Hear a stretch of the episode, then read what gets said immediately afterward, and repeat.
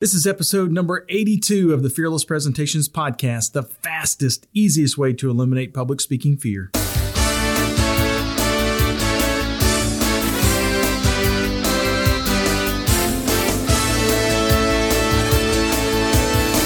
Want to absolutely eliminate public speaking fear? This podcast is the answer. Here's the guy who literally wrote the book on fearless presentations, Doug Staneart.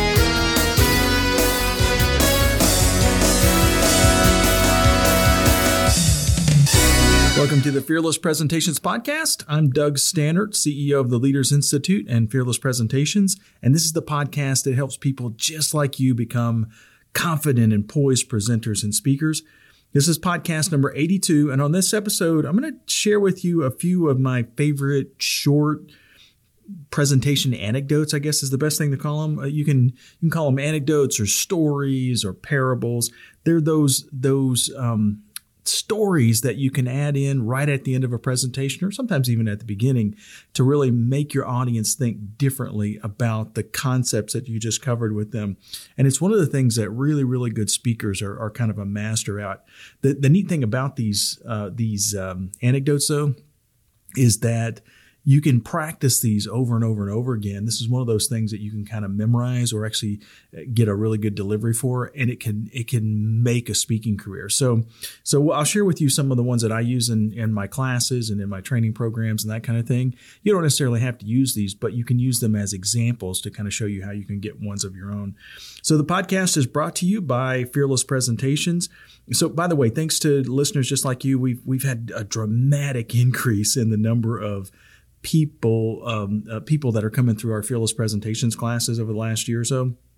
So the, the we limit the class to about 10, per, 10 people per class, and uh, most of the a lot of these classes now are, are kind of filling up. Now, one of the things that we we know is that in the summertime months, the number of people that kind of come through the classes will diminish a little bit. So if you've had trouble getting to one of, into one of our classes, if you've tried to go to a specific city and there was a waiting list or something like that, this is a good time to check out the schedule because some of those classes that typically fill up very quickly will will most likely not fill up as fast anyway. They'll probably still be full, but they're not going to fill up as fast. So so uh, if you're interested in attending any one of our classes, go to fearlesspresentations.com, check out the schedule. Um, I'm looking at the schedule here in front of me. It looks like we've got classes coming up in Phoenix, Chicago, Seattle, Miami, Indianapolis, Charlotte, San Antonio, Houston, San Francisco, Washington, D.C., Minneapolis, Philadelphia, Columbus, and New York. Those are the ones that are coming up in the next few months.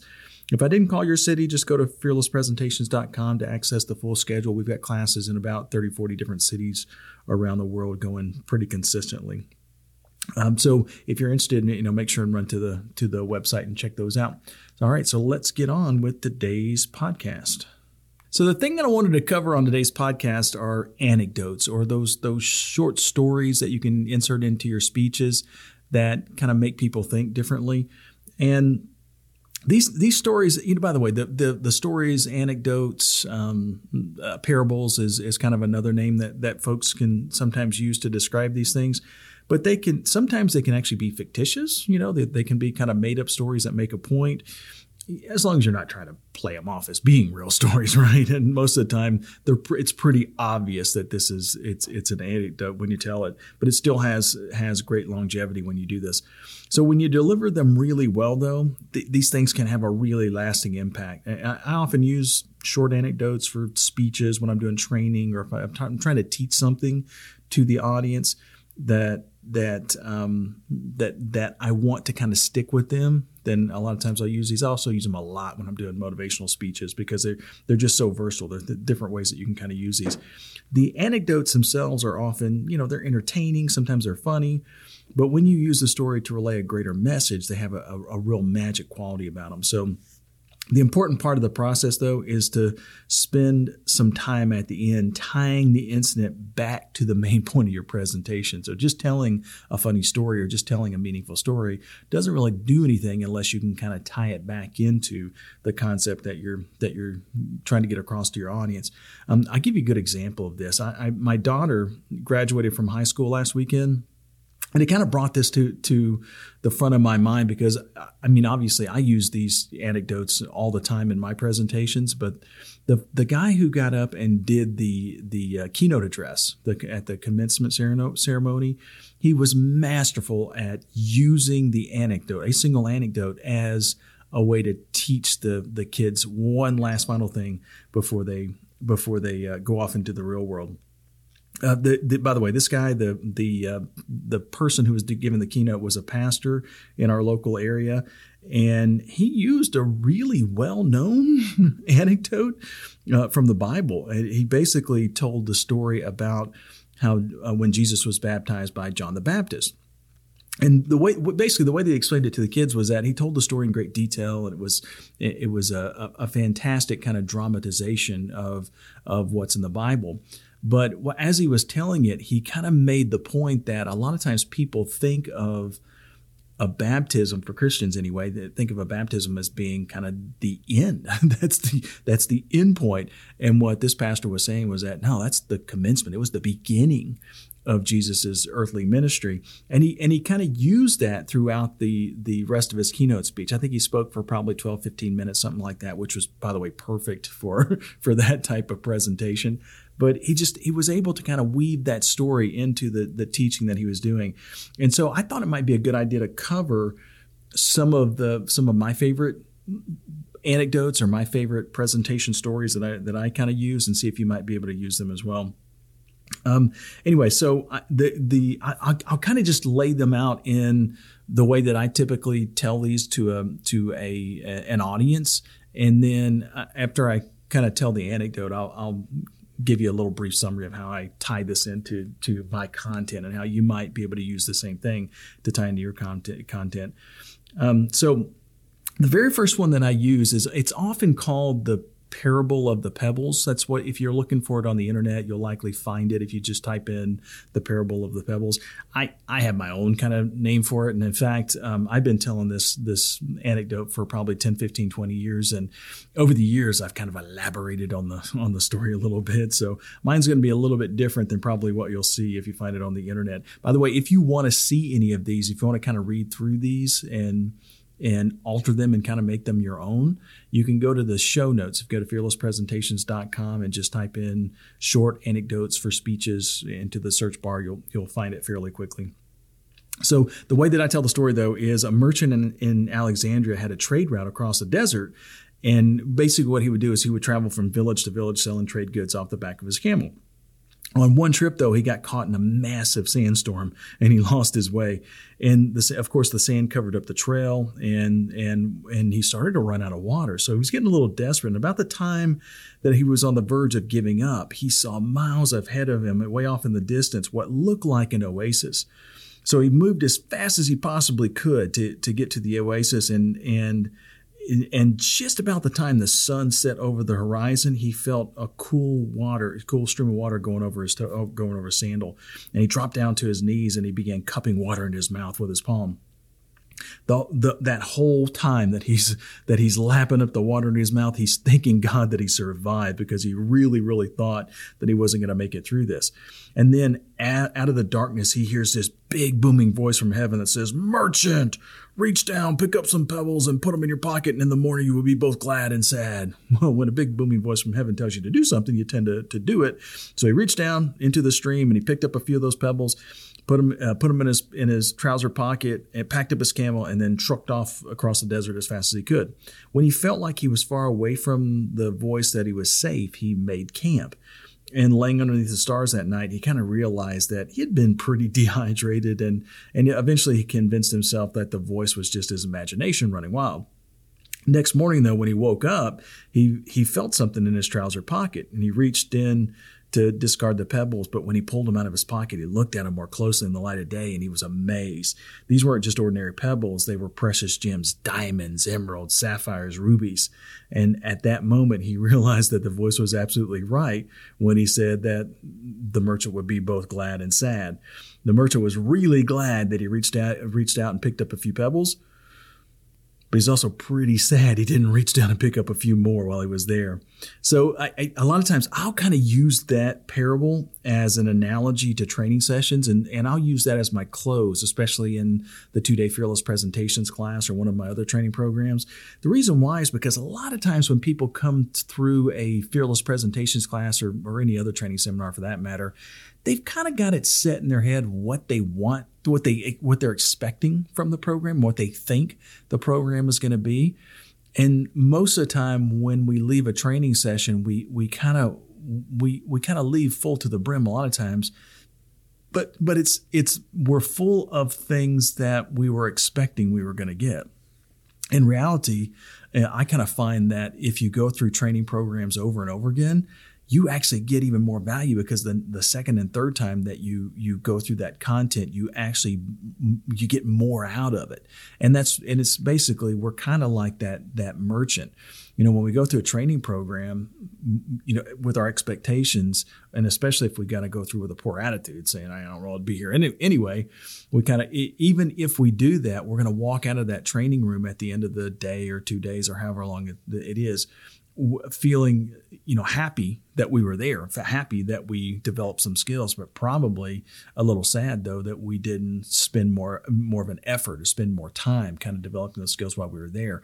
And so that's one of the things i try to get across to our, our audiences. And the reason why by the way i tell that story at the end of the fearless presentations class is because one of the great values that we give our our um, graduates the folks who actually attend one of the two-day public speaking class is we let them come back through the presentation class again if they want to in the future for free. As long as there's a as long as there's space available in the class as long as as there's a seat available we, we let them come back for free. And so it's a it's a fantastic value. And we encourage people to come back over and over and over again because when they come back through the class a second time and a third time they're at a totally different level. So that story is a good way to to reinforce that or that anecdote. And it takes a little bit of practice but if you if you practice it a few times you can kind of make it make it your own you'll put in your own details and make it even more fun. Um, the second anecdote that that I kind of like is, um, and I it's funny because I I first used this. I, it was probably when I was in high school. I, th- I think it was it was very early on, uh, but I use it in my training programs a lot as well. And a lot of times I'll use it with a really specific visual aid, which will make sense when I when I kind of tell it to you.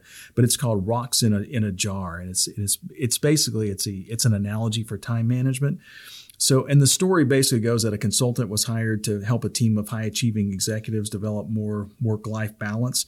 And basically, what he did to, to reinforce this was he brought in a one gallon glass jar it's kind of like, and I'm from the South, and so we used to. I remember when I was a kid, my my mom and dad used, or my mom anyway, used to make sun tea. She'd put this big glass pitcher out on the porch with with tea bags and water in it, and and the sun would actually brew tea. It was it's that kind of it's that kind of big mason jar type glass. And and basically what he did was without saying anything to the group, he starts to fill this glass jar with a bunch of large stones. You know, they're like boulder types. I mean, the big huge stones. They can only fit, you know, four or five of these things in there, but it, it fills it to the top. And after he kind of puts the, rock, the these stones in, he kind of turns to the group and he asks them if the jar is full. And of course, most everybody in the room kind of agrees that the jar is full. And and however, as the moment that he gets the agreement from from the group, he pulls out a bag of smaller pebbles, and these pebbles are kind of like the ones that you'll see in the bottom of a fish tank. You know those colored pebbles, or or you know the smaller ones that you that you see in a fish tank. And what he does, he does is he takes out one this bag of, of the smaller pebbles and he pours it into the top of the jar. And of course, he shakes the the jar a little bit, and all those those little tiny smaller pebbles anyway kind of fall into the spaces around the the, the big rocks. And so he, and then so this time he kind of turns to the group one more time and he says, "So is the jar full now?" And uh, the group is typically going to be a little bit more resistant to answering that question because they just answered the question the first time and, and they were wrong. So, um, so um, the the um, the basically what he will do at that point is you, you just the, the a lot of times they'll just kind of wait to see whatever he's going to pull out next, right? And so so um, the the consultant pulls out a bag of sand and he takes that sand and pours it into the top, right? And then and the sand kind of falls in amongst the the cracks in the in the pe- in, in the pebbles and everything. So anyway, so so you do so basically if you're if you actually have a visual aid, you can actually tell this story as you're kind of doing it. It's it's it's a really fun visual to to use. But at that point, then the consultant looks at the the group and he says, "Well, now is the jar full?" And you know, in the story that I heard anyway, is that there's a young lady sitting on the front row high achiever. And she kind of looks at him and says, No, of course it's not full because you can still get water in it. Not to disappoint her, he goes and pulls out a bottle of water and pours the water into the, the top of the jar as well. And then and then at that point he just kind of stops and um, and he and he turns to the crowd and he says, So, you know, what's the point of the of the of of this illustration anyway. And the same woman who says you can pour the water in there, she kind of raises her hand. She says, "I think I, I get it. You know, you're you're trying to show that."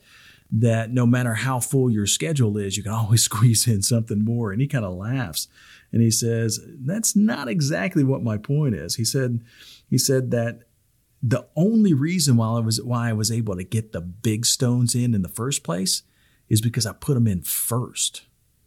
So if we try to put in stone, stones like that now, after the small pebbles, after the sand, after the water is put in, it's not going to fit. And so he used that as an analogy to uh, a schedule, saying that you know the folks will want to focus on the things that are most important in their life eh, because if they, if they're if they don't, those little things are going to fill in all the spaces. So the cool thing about that is that you can practice this over and over again. You can you can you can kind of tell it a lot of different ways. You can tell it with a visual aid, without a visual aid, but it's a really neat uh, way of getting people to think differently about what's important in their life. Most likely, at least I know when I've kind of used this, especially with a visual aid, I know a lot of times folks kind of walk out of my my training programs, especially my leadership programs, kind of thinking differently about the time that they spend with their family and stuff like that. So it's a it's a really visual kind of way to, to use a parable in your in your presentation. So the third one that I like to use, and this is one that I don't use as often, but it it's it has a very specific point. It's called the obstacle obstacle in our paths parable. And basically, the, the story goes that a, a, wise king had a boulder placed in the middle of the main road leading in and out of the kingdom.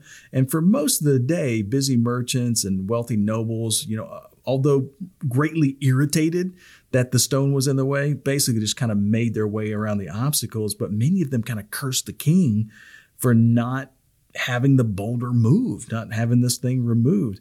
Finally, a vegetable farmer with a small cart, seeing that the boulder was a great obstacle for his fellow merchants with wagons, he decided to, to lend some help to them. And, and so he, he, he puts his cart to the side of the road and he starts pushing on this obstacle.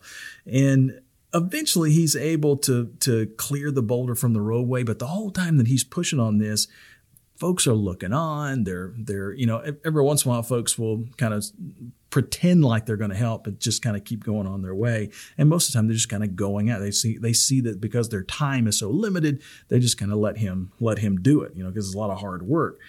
Um, it, it, when the vegetable farmer though goes back to retrieve his cart, he noticed that there's a money bag where the boulder had been, and inside that that money bag is a dozen golden coins along with a note from the king thanking him. So, and and by the way, that's a it's a really good, it's an interesting story, but it's a good way to kind of reinforce the hardships that people are going to face, you know, and how you know those obstacles that are in our path. It can be it can be used to show how every obstacle that's in our path is an opportunity for reward, and you know most of the people who see those obstacles in their past in their paths, they they they see it as a as a hindrance, and so they end up going the, the opposite way. So it's a great way to it's a it's a really neat story that you can use to to kind of reinforce you know the the hard work ethic and things like that. That if you're going to use that kind of type of thing in your in your presentations. Uh, we'll do one more. So one more is what I call the ripple effect. And, and if you've ever wondered what the term ripple effect actually means, most likely, I mean, that's a really common phrase in, in today's world, especially in economics and some other industries. But the ripple effect basically just means that there are often unintended consequences to any action that we take. And the, the anecdote that I'm going to kind of relay to you is most likely where that phrase came from. It's one of those things that the the anecdote was used over and over again, and as a result, it's been shortened now to to just a common phrase. So so basically, the um, the anecdote or the, the story kind of goes like this. So a troubled monk goes to his abbot for guidance. And after listening intent- intently to this monk, the abbot asks the monks to join him on a walk. So the, the they uh, eventually they arrive at a pond near the back of the monastery, and the abbot asks the monk to pick up a stone and toss it into the center of the pond. And of course, the monk complies, and and the abbot says, "Now, as the ripples come closer to the shore, stick your fingers in the water to try to stop them." And the monk, a little confused, tries to do what the abbot asked him to do. He sticks his finger in the water, and that action just creates more ripples. So the confused monk kind of looks at his mentor and he says, Abbot, I can't. My action just caused more ripples. And the monk smiles and he says, So you cannot stop the ripples. and the, the monk looks back at him and says, Well, correct. He said, But you could have stopped yourself from tossing the stone into the pond in the first place and it, so and you can kind of leave it right there. I mean if you if you kind of end that that story at that point you can also elaborate if you like but if you kind of end it at that point you and with the with a dramatic pause and get people to kind of think about it, it you you can kind of see that there are cause and effect. And I, i'll tell you how i use this one. This is one that i use a lot in our in our fearless presentations classes especially because a lot of times folks will come through our our two-day classes trying to fix a symptom. so, for instance, let's say, like one of the first things that folks will ask us to do is they say, Oh, I say um too much, or I don't make eye contact as much as what I want to, or um, I just get those butterflies in my stomach, you know, those kind of things. And those are those are all symptoms of nervousness.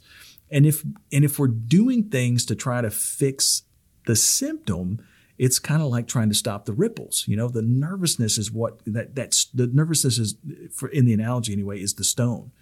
And that's what's causing ripples. And so we're sticking our fingers in the water trying to stop the, the ripples, but all we're doing is just creating more ripples. And in fact, that's what happens to people when they try to, to fix symptoms of public speaking fear the, whatever you reinforce, you get more of. So if they go to a speaking club or something like that, and they're counting ums, and you're trying, they're trying to get you to reduce the ums. All that's going to do most often is just make you more nervous, where you say more ums, right? So it's it's causing more ripples.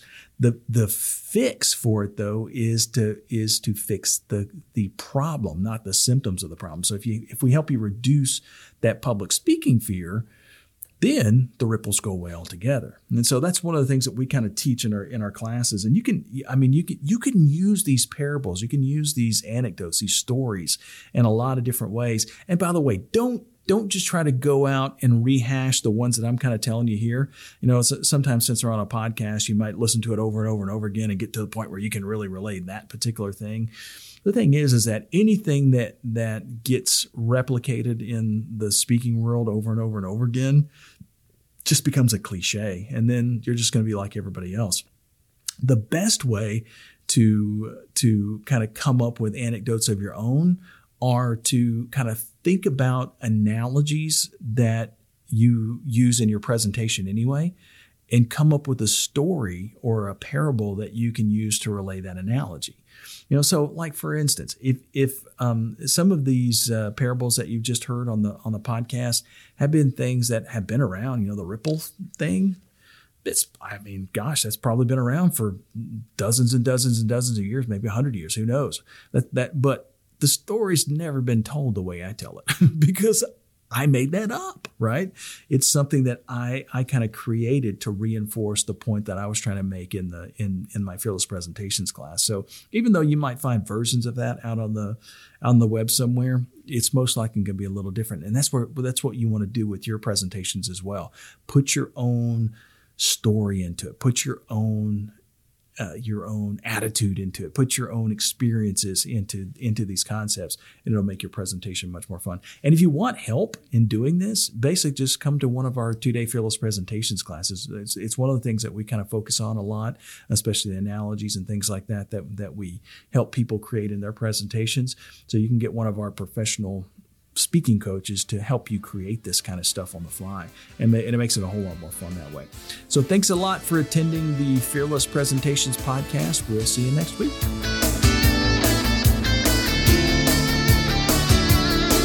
Subscribe to this podcast for new public speaking secrets each week.